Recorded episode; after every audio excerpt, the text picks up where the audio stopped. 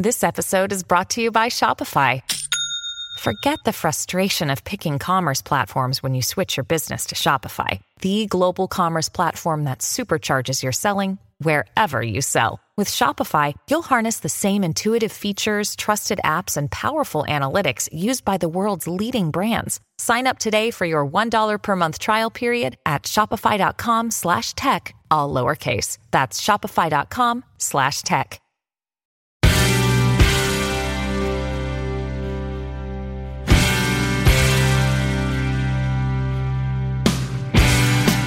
Tova Friedman is a Holocaust survivor.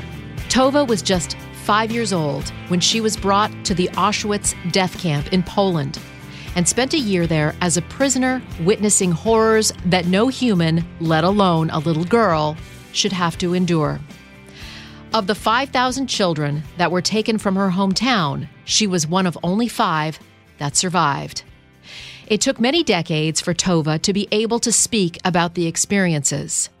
And now, in her 80s, she doesn't mind the questions anymore because she believes it's important for families not to forget about what hundreds of thousands of Jewish families went through.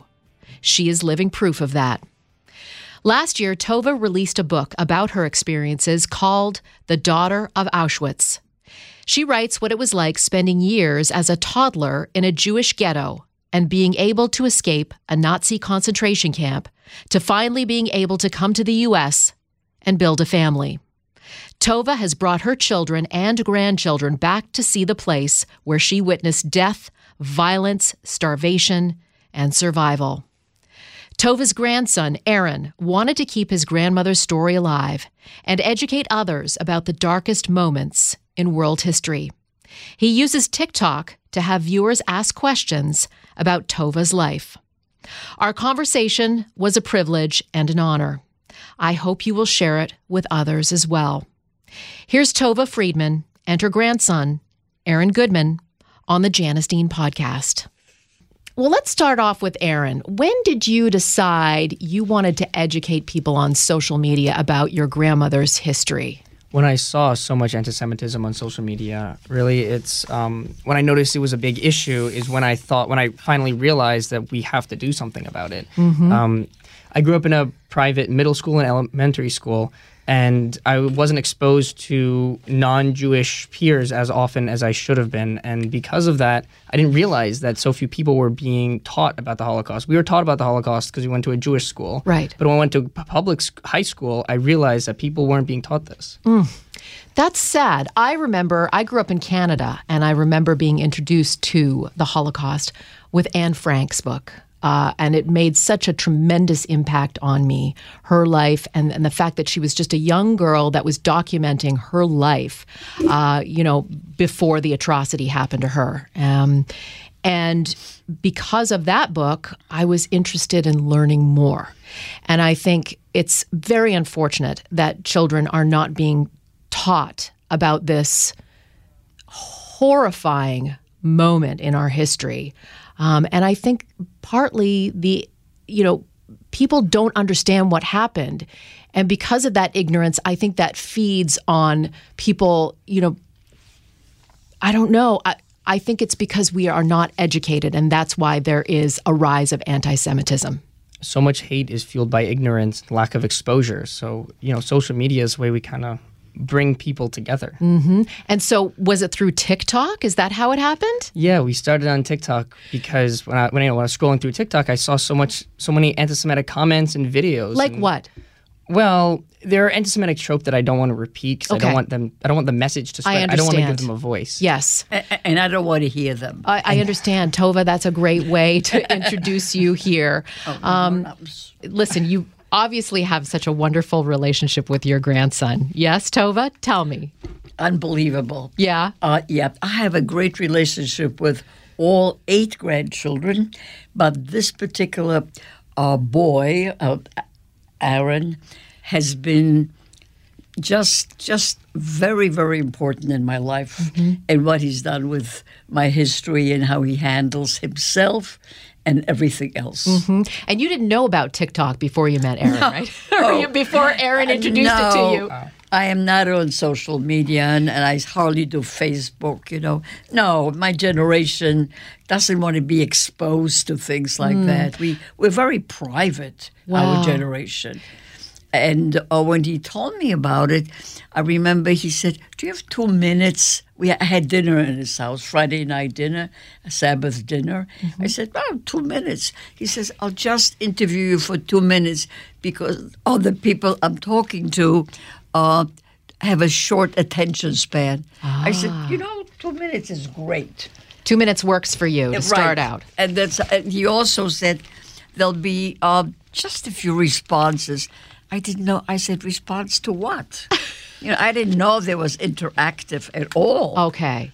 And that's how it started. Now, did Aron know about your? He obviously knew about your history, but did you learn more when you talked to Tova ver- on TikTok? Yeah, the viewers asked so many good questions that I never would have thought of personally Wow. that bring out answers in her that I've never heard before. So there were so many stories that I learned from just being with her and spending the time and, and making videos with her. Hmm. When did you start opening up about your life? Well, I'll tell you, as far as my own family is concerned, I have a number to, at a tattoo. The moment a child, no matter what age, would ask me about the tattoo, I would answer appropri- age appropriately. You know what? Not to overwhelm them. At three or four, they would say, Why are you writing on your arm? You're not supposed to, so forth. And as they got older, they got more and more of the story. So my family knew about it very, very well. But the outside world, I started talking when my first child was in high school. Mm-hmm. And that's the first time. I was in my 50s already Wow. So when I started talking. Yeah. okay, was it hard? It- Very, very, very hard. yes. Very hard. Um, the first time I ever spoke in public was at, I think it was at a temple. I couldn't continue speaking. It was so, especially when I came to the part with my, my mother, it was very difficult. Can you tell me a little bit about what happened? Oh, it's a long, it's a big story. Well, the thing is this that my mother uh, always believed in telling the truth Yes. to me because she was afraid that, she was right, that one day I'll be alone. And if I don't know what's going on in my world, I will I will die, very simply. I won't be able to protect myself. Yes. So from the very time I was two and three, she exposed me to whatever was there. Like I, when I saw when my grandmother was killed, her mother was shot. She she didn't cover it up. Or when she told me that my favorite uncle James was killed, she didn't cover it up. And when my father came home and said there was a ghetto, when before we went to the camps, that he had just taken his parents and put them on a truck. I knew where they were going. I was four. I knew that he had just dug graves. People, the the able-bodied people in their uh, late twenties, were able to dig those graves and they dug them for his own parents. I knew that. I knew I'd never see them again. So that she exposed me throughout the entire war until she died. Yeah. And she died at uh, 45 in America. Yes. In America, because we were saved in Auschwitz and I was 18 and she was 45. How were you saved? How was I saved? Yes. Well, uh, we were in Auschwitz, and the the Allies were coming. Now I didn't know that. I, I did hear rumors. All I was six and a half by then, yes. so all children, you know, children know so much. I heard the Russians were coming, and then all of a sudden my mother appeared. I've not seen her for months. In fact, I hardly recognized her. She looked absolutely terrible. And she said, These are her words, exact words to me. She said, You know, the Russians are coming. They're going to free us, she said. But the Germans are sending us all to Germany. We're going to have to walk. And she said, And it's very, very far away. And I knew it was snow outside. Yes. Because I was, you know, she says, It's freezing outside. She said, Look at my feet. I have no shoes. I'm swollen. and she said, We're going to be walking with everybody. And she looked at me and she said, You know, you will you may survive this walk, but I will die. I don't want you to stay alive in a world like this. And then she said to me, This is not a world for children. Those were her words. This is not a world for children. She said, Die with me here in Auschwitz. We're not going to walk, we're going to hide. And she took me out of the children's barrack and uh, she found a, she had planned this, though I didn't know that, a like an infirmary where there were women, mostly all women, because they had separated men and women. And she found a corpse, and she hid me with that corpse. Oh my And she said, "Don't get uncovered, no matter what happens." And how long were you there for? Do you know? You know, timing is very hard for a child, especially since I didn't see anything because the blanket was covering me. But I started with that corpse being warm, and I was cuddling, and then the corpse got cold. And where was your mother and your father? Probably with another corpse, Okay. and that's how we were. Lib- that's how we survived. And then the Russians came. Exactly. Yes. Then when did you move to the United States? Well, the liberation was 1945. We moved in 1950. Mm-hmm. We were back home, quote, quote unquote, home, Poland, our town. Then in a displaced people's camp. Then I had TB, so I was sent another year to a sanatorium until the American government accepted our uh, application. Do you remember when you were found? Do you remember when, you know, you were found and they took you from the moment that you were hiding? You mean in the in the um, When you were lying with, the corpse? with the corpse? My, no, my mother uncovered me. okay. She said, "Oh, they're gone." They're gone. That's what she said. They're gone. And then where did you go? And then she, no, then we walked around. That everybody. There were other people. You know how the corpses looked when I sat up in bed?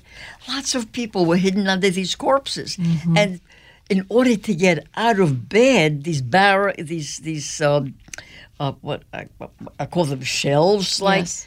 they would push the corpse off them. So these dead corpses would fly off the bed as I sat up and I looked around, and the place was on fire Yes. because the Germans set everything on fire because they didn't want any witnesses.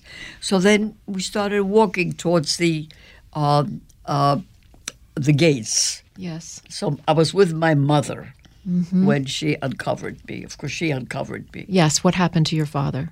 My father was in Dachau, and Dachau was liberated by Americans six, seven months later. Okay. So we found my father joined us a year later. Wow. After we came back to, to our hometown. And what about your brothers and sisters? Oh, I didn't have any. You didn't. I wouldn't. I wouldn't have survived. Hmm. She barely could hide one. Not hide, but try to save one child. And she never wanted any more children. She, in her head, children should not be born anymore. She said it's not a good place. Mm-hmm. And I read that the Germans didn't want children to survive because they would remember. Not only, yeah, for many reasons. You know, they were trying to break up families. The way you kill a people is you break up their family. So you kill the elderly and you kill the children. Mm. So what do you have left? Yeah. You've got people who are bereaved in every way. Yeah. And of course, we shouldn't, at our memory. This is from my town. Five children were left. Hundreds and hundreds and hundreds were killed. Mm. Did you you must have had nightmares? I still do. You still do. Yeah, I still do. Yeah, I still do. When you think about it, what is it? Why do you think that you that you prevailed, that your family prevailed? You know, a lot of his luck, hmm. Which you will read in my book because of, you know different different things happen. And then you know, in Auschwitz and all through the war, you didn't think of the future. Every hour was a miracle. every hour that you woke up in the morning and you were alive. Yes. And you made it through the day. Mm-hmm. You weren't shot. You weren't. You you didn't have a disease like typhus. Whatever. Every hour was like a. Oh wow! It was like a surprise. Mm-hmm. So it just. You just make it one one hour at a time. Do you remember when you got the number on your? Oh yes, I do. You do. I do, absolutely. Because the woman was Jewish. You know, the Germans had the Jews do a lot of terrible things to each other. Yes. That's how they also broke our spirit. She just tattooed me, and she was 18. She tattooed about 50, 60 kids from the age of three on to very early teenagers. We were mm-hmm. in one place. Mm-hmm. And when she finished, I watched her doing it. She said, she told me to, you know, to be care, to, to, to, to put cold water. She was very gentle. And then she helped me memorize the number because I couldn't understand what the number was. I was, I was six. What's a number? I couldn't read or write. Yes. But she, she, she, she was very instrumental in helping me survive because she said, if you, she, she asked me my name and she mm-hmm. said, no, no more. You don't have your name anymore. Forget about your name. This is your name. And I said, but I, I can't remember. She said, I'll, I'll help you. She helped you Yes. memorize the number. She did it to, for everybody. The kids who couldn't read, and there were lo- most of us we couldn't read. Mm-hmm. She memor- She helped us memorize the numbers. yeah. Stay right there. We'll have more of this story coming up. The Will Cain Show is now dropping five episodes a week. Join Fox and Friends weekend host Will Cain as he tackles the latest headlines from his unique perspective, along with thought provoking interviews with leading figures and live calls from viewers and listeners. Listen wherever you download your favorite podcasts. So you said, when did you find you were able to talk about it? In your 50s? And my, much, well, I was to my kids. Nobody wanted to hear it. Wait a minute.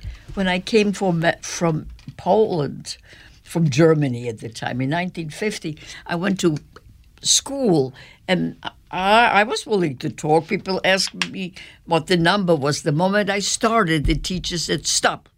Stop right away. You're here now. Forget all about it. Don't talk to the kids about it. You'll scare them. Come with a long sleeve shirt.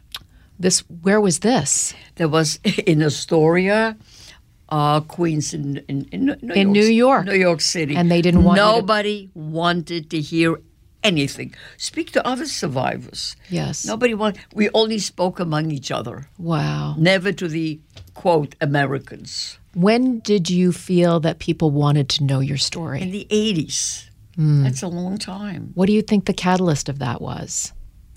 I think that it was too painful in the beginning, and most people didn't believe it. You know, sometimes when I think about it, I don't believe it. Yeah. How can you do that? It's it's when I went to Auschwitz and I saw all these, what do you do? These people, these these very brilliant, educated people were stripped of everything, their hair, their lives, their everything, and put into gas chambers and nobody said anything. Mm.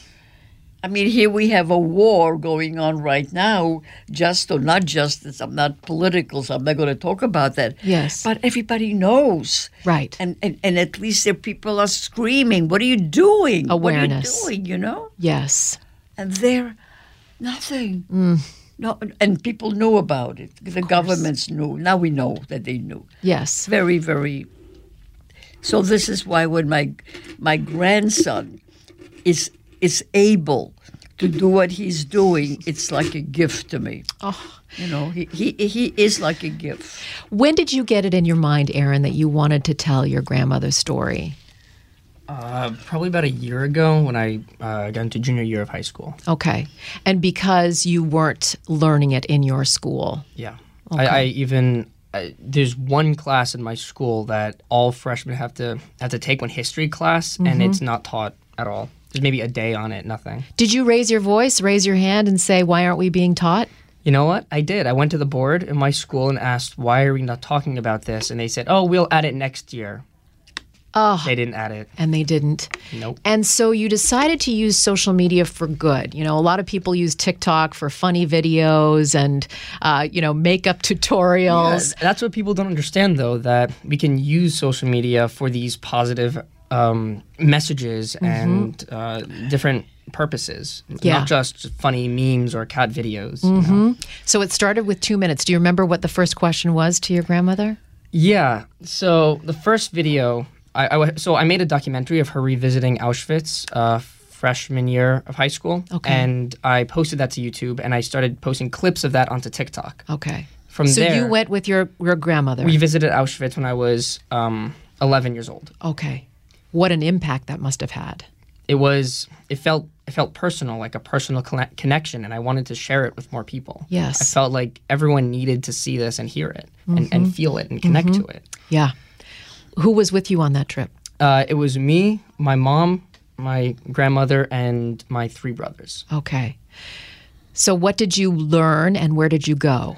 So we walked through Auschwitz one, and wa- walked through Auschwitz two. She was held in Auschwitz two, I believe, Birkenau. in Birkenau. Tell me what that is. Um, so Auschwitz has multiple complexes. Yes. It's um, a death camp, a concentration camp. There are many different names for it, but um, one of them was for, for political prisoners. Another one was for um, Jews, uh, Roma, and uh, I think gay people as well. But um, the the most of the population of Auschwitz was for Jewish people. Okay. It was the size of uh, of I don't I'm not even sure, but it's like an entire city. You can go in there and look down. You see rows and rows yeah, of barracks. Birken. It's called Birkenau, the one that's death camp, nothing else. Yeah. Oh. So it's Auschwitz one, um, Auschwitz two, Birkenau, and Auschwitz three, and then there's a whole bunch of other satellite camps. So it's it's like a huge city, at least from my perspective as a child. Yes. and when she was a child as well. It's it's a city. It's you cannot understand how how massive the camp is until you physically go there and you can see with your own eyes how they managed to fit so many people in such a space and you can kind of feel just how serious the matter is. Mm-hmm. Tova, was this the first time you had visited with your No, no, Okay. it wasn't the. fir- It was the very important for me to bring my grandchildren, because you know, most of us, okay, when people were, my father tells that story. When people were taken into those cattle cars, and they knew they weren't coming back, they knew they're going to be gassed. Many of them kept yelling, "Remember us! Remember us!" Yes. So uh, it was very important for me to help remember those people because there are very few of us left. And and when my and I said my grandchildren, I didn't realize how serious. Oh, Aron was very young at the time. He was eleven. Yes. He didn't. I didn't realize how it affected him. You never know what effect it is, you know. Mm-hmm. And um, I wanted them to remember exactly what he said in his guts. He should see it. He should see the cattle car. Yes. He should see how I was in there for 36 hours, and he did. He mm-hmm. got it. And there were also ashes there, right? There were ashes of people, human ashes. Mm. And he said the Jewish prayer for the dead, because the ashes are just, we don't know whose ashes they are. We know the human, that's all. So I was, uh, and then, but, and before that, I, I, this was very important trip for me. Before that, I took, I went uh, two or three times be- before that. I think I was there a total about four times. Okay. O- only to, to show, Yes. not you know, yeah. Mm-hmm. So it obviously had a huge impact on you, Aron, and to go from 11 years old and then to still carry that with you and then want to tell the story. Um, so tell me what was the first question that you asked your grandmother? Uh, so first, she introduced herself. Um, I don't actually remember the first question. That's okay. It's been a couple of years, I'm like sure. a year or two now. Yeah. But it started with her introducing herself. She said something along the lines of, "My name's Tova. Uh, I'm a Holocaust survivor. I'm here to answer any questions you have." And from that, we generated hundreds of questions from that one video alone. And we spent the rest of the time building up more videos and answering questions. And what I love about this media is that or this medium. What I love about this medium is that um, anyone can ask a question directly to her, and then she will give a personal response to them. Yes. Just the fact that we have this one-on-one with the survivor that you can't find anywhere else Yes. is what really amazes me about why about what we're doing on social media Mm-hmm. and that we're actually able to do this. And Tova, how do you does it help you to answer the questions? Does it help you process it? Does it help you is it therapeutic? Yes, every time I speak, it's therapeutic.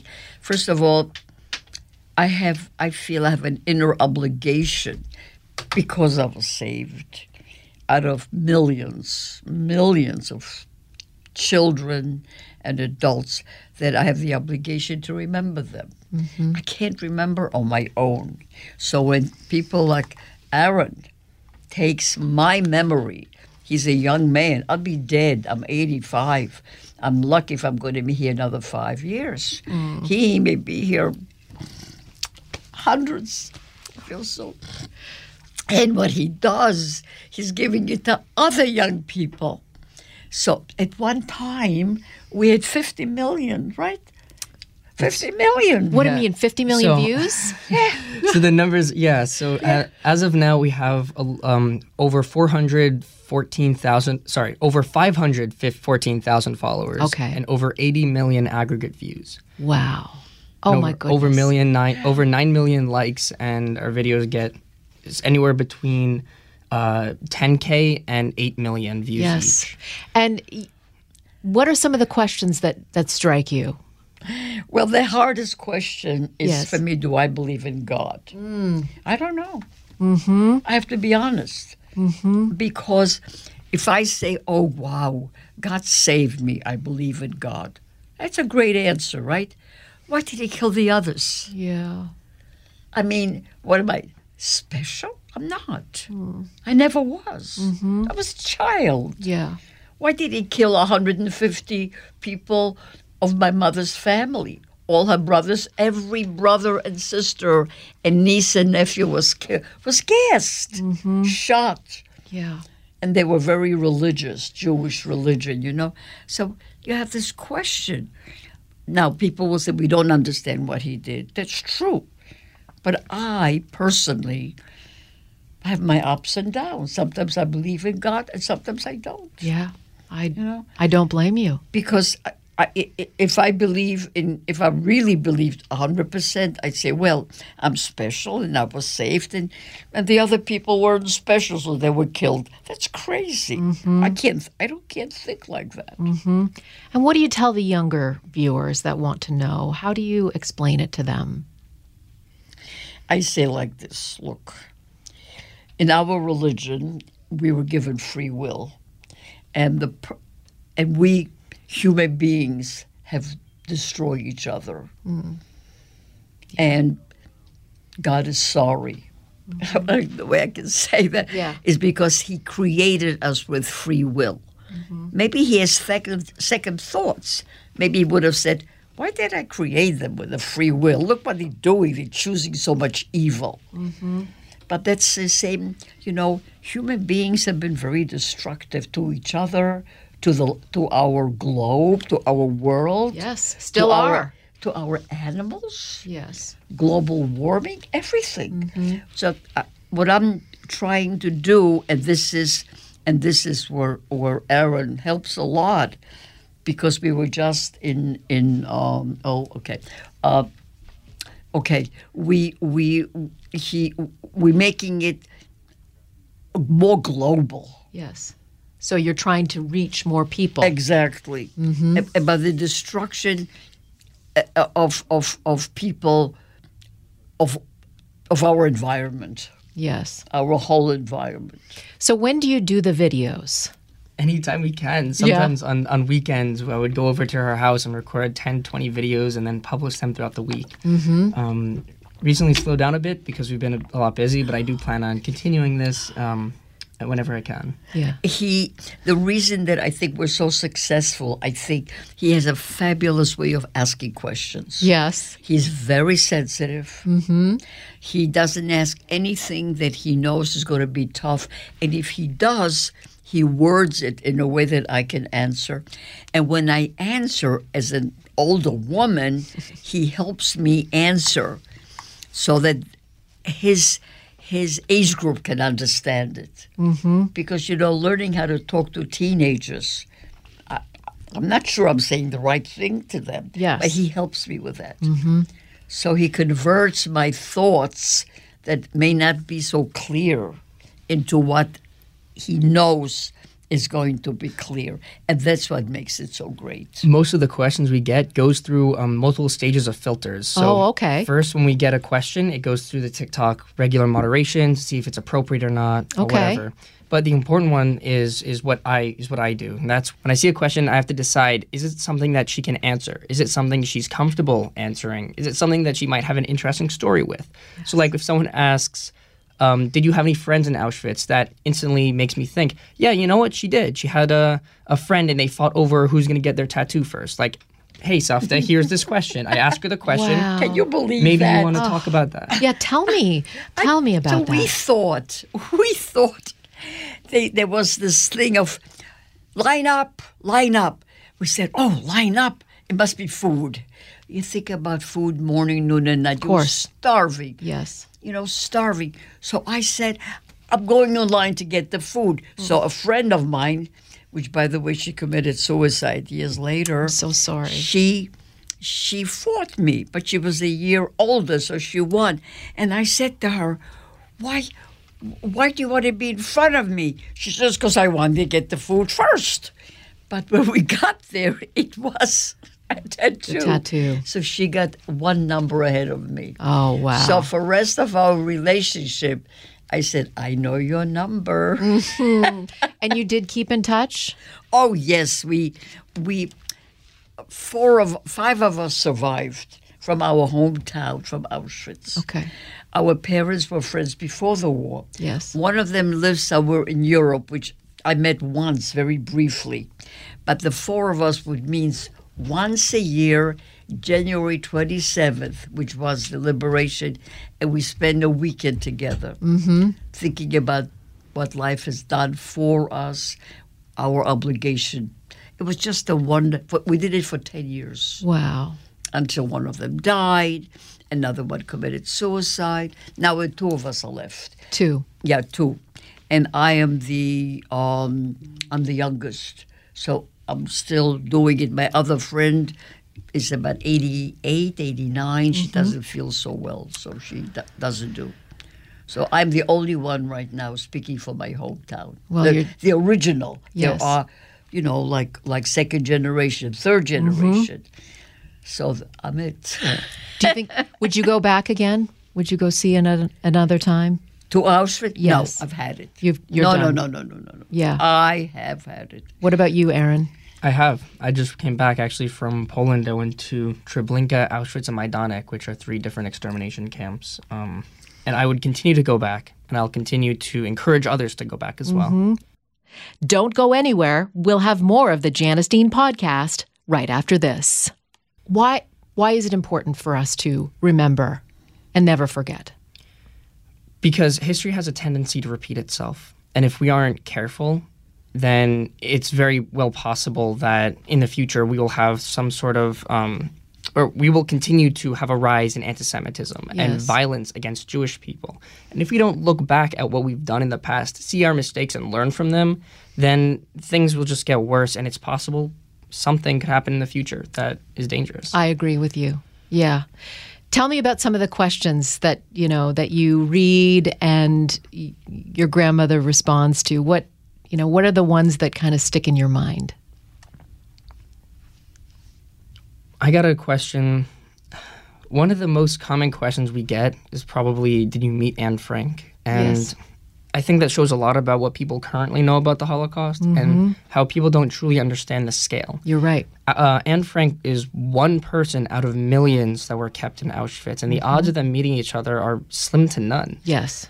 And she was older. She was quite much older than I was. 10 years older, I think. So she was considered a working person. Mm-hmm. Well, I was a child. We were the same time for about one week.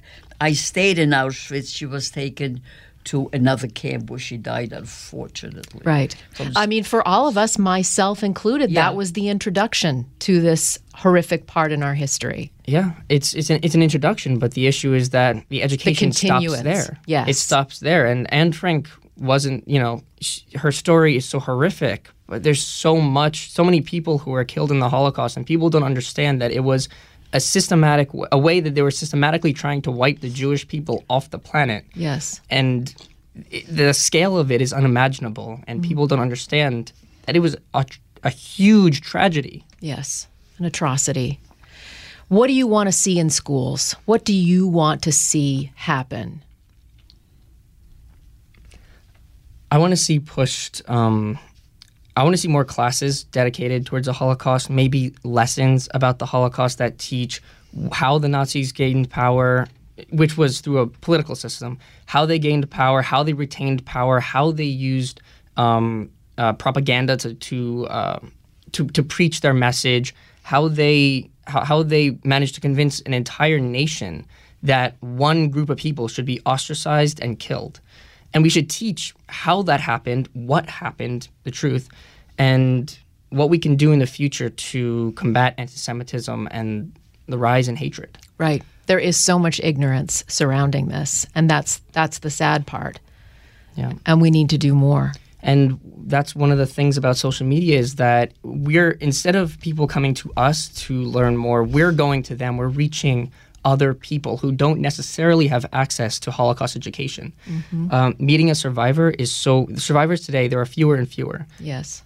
there are fewer and fewer survivors every day, and it's so difficult to meet one and talk to one that I'm using social media, TikTok now, to have her, have my grandmother, a survivor, meet other people through the internet. Mm-hmm. Um, and we're, we're spreading our messages to people who don't necessarily have access to Holocaust education. Yes. There are schools in parts of America, in parts of the world even, that just don't have access to to, to the to the education system that enables you to learn about the Holocaust. And it's important that we reach everyone.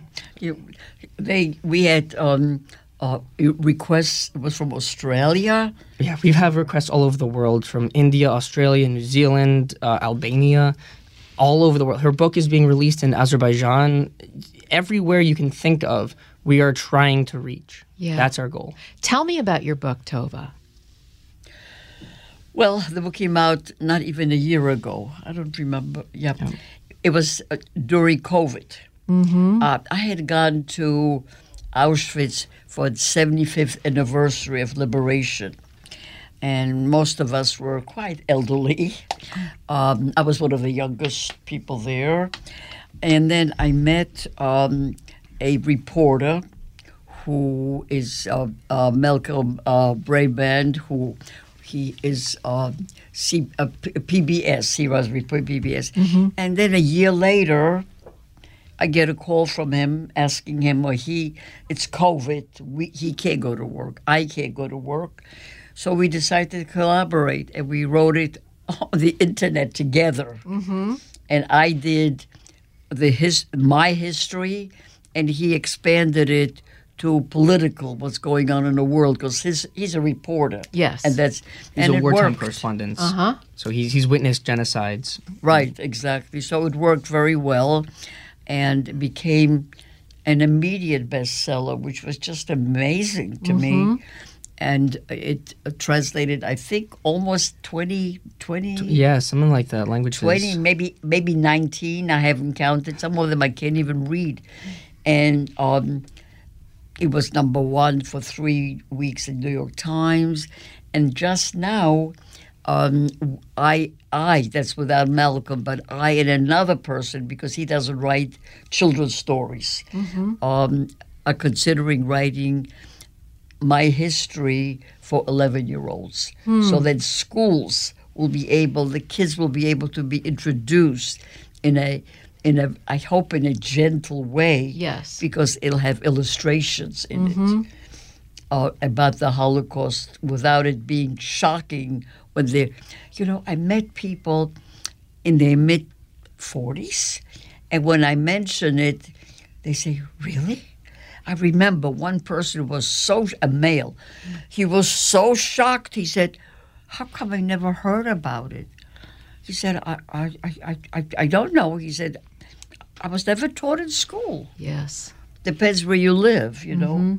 Well, I think also people are afraid to ask questions. They don't want to stir up anything that would be hurtful to you. That's and right. That's right. Yeah. Yeah, people are very sensitive. Mm-hmm. They're, they're as, in fact, when I go to schools, the kids are fascinated by the number.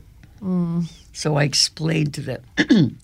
it's been. I just hope I can do it for a long time, and if I'm not here, here is my grandson. He'll continue. Aw. Well, I see the way you are He's- towards each other. I mean, you're holding his hand. You know, you're you must be so proud of each other. I mean, you, Aron, tell me how proud you are of your grandma.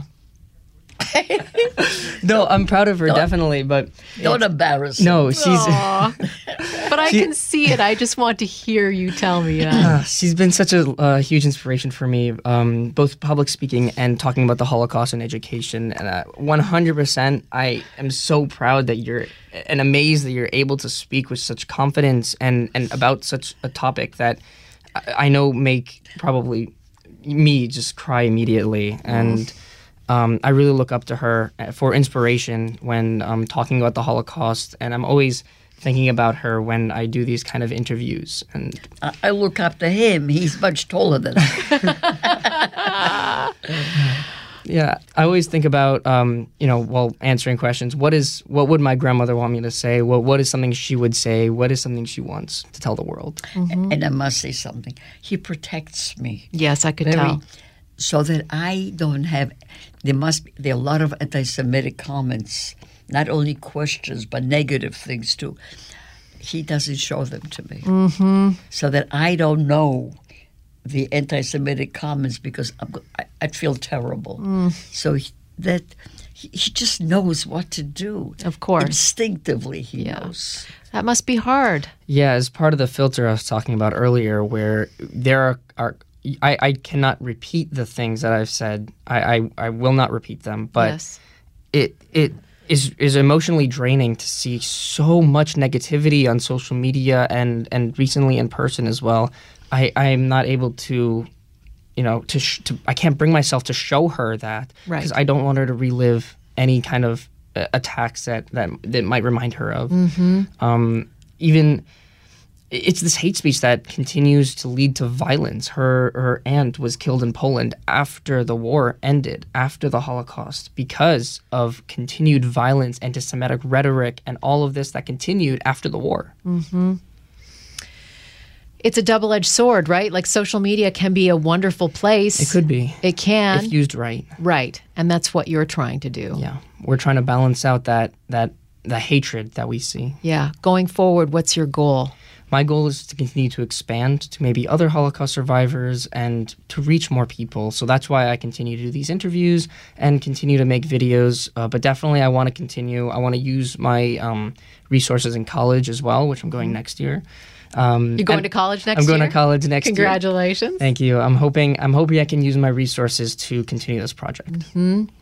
And how can people get in touch with you? Yeah, so we have an email. So my Instagram account is linked to our TikTok. So if you go to our TikTok page at Tova Friedman or at Tova Talk on TikTok, you can then go to our Instagram, which is Tova TikTok, and then from there you have an email link that's tovatiktok at gmail.com. Mm-hmm. Any questions can be answered either through DMs, on comments, or in our email. Tova, what do you want to have happen in in the world today? I would like to touch those who are mostly negative, because those that are positive, I don't have to talk to them. Yeah. They're, I'm just, you know, I once spoke at a college that has no Jews at all, and yet there was an, an anti-Semitic demonstration. That's why they invited me to talk. It was on Zoom during mm-hmm. COVID. Mm-hmm. So what I'd like to do somehow through with my grandson touch those who have preconceived ideas about Jews, about uh, homosexuals, about uh, about minorities that are being in some way persecuted. It's because they don't know us. Yes. I mean, I can't imagine that anybody would dislike me and hate me if he comes to my house for the dinner. Yes. but you know what I'm saying? I, I, I would like to see that that my my grandson's words touch those that are mean and negative. Hmm. I, I would love to do that. You know, how to make people think twice uh-huh. because they're out there to demonstrate to either kill somebody or say something terrible or incite the hatred. I, I'd like to help in some way, oh, could I say, to leave this place when my time comes, not too soon, but you know, that I made a difference and it turned some of the hatred into at least being neutral. Don't love me, but don't try to kill me. We want to leave the place. Uh, we want to leave the world a better place than when we left. Mm-hmm. How does that saying go? I didn't say that right. You want to leave the better the world a better place? No, I understand. I think kindness. I think kindness is more powerful Absolutely. than evil. Yeah. I do, and I think that goodness rises eventually. See, when anybody asked me about Auschwitz, I remember this kind woman who was killed right afterwards when she tattooed me. Yeah. Her hand was shaking. Mm. And I said, and I was I was only five and a half or something, and I said, This lady doesn't want to do what she's doing. You knew. I still remember, I felt it in all the chaos of ugliness and meanness and the smell of bodies burning and seeing the smoke. I concentrated on her who was holding my arm, mm. and she said very gently, If you survive, she said, get a long shirt. And nobody will know that you have this number, and you won't be ashamed. Those were the words she said to me. Hmm. So I, you know, kindness is not forgotten. Mm-hmm. what about that number? What, it must bring up so much. You're not ashamed anymore. No, my number is my witness because I'm always afraid. Just like my grandson, I'm sure he hears about it, although he doesn't tell me about deniers, right? I, I don't know about them because I don't want to hear about them. Yes. But uh, yeah, this is my witness that it happened, and I want the children who I speak to to remember. So when they go into the world, they're usually like high school or or public, you know, lower grades. They'll go into the world. They'll know what happened, and the danger of hatred. We, we show her number on TikTok, and those videos always get the most attention. Um, 827 633 will forever be evidence that the Holocaust occurred. Thank you both for coming today. And you're an example that two people can change the world. I truly believe that. I do. They can try. Well, I'm going to try as well. So thank you for both for coming today. Thank you so Thank much you. for having us. Thank you. Thank you again, Tova and Aron, for spending time with us today. Tova's story is an important one. We can't ever forget what she and hundreds of thousands of others went through during the Holocaust. It's a part of history we can't look away from. I appreciate Aron's passion to stand up for his grandmother's story and to raise awareness to the public and our schools. We can't forget. Tova says it's her obligation as a survivor to represent one and a half million Jewish children murdered by the Nazis. They cannot speak, so she must speak on their behalf. If you would like to read more about Tova's incredible story, her book is called The Daughter of Auschwitz. Available now where books are sold. And if you want to follow Tova and Aron on social media, they are at Tova Talk. Thank you to all of my listeners. If you have someone you think should make the Dean's List, let me know at Janice Dean on Twitter or Janice Dean FNC on Instagram. Or you can rate this podcast. Please subscribe, rate, and review to this podcast on Spotify, Apple Podcasts, or at foxnewspodcast.com. Listen ad free with a Fox News Podcast Plus subscription on Apple Podcasts. And Amazon Prime members can listen to this show ad free on the Amazon Music app. And don't forget to spread the sunshine.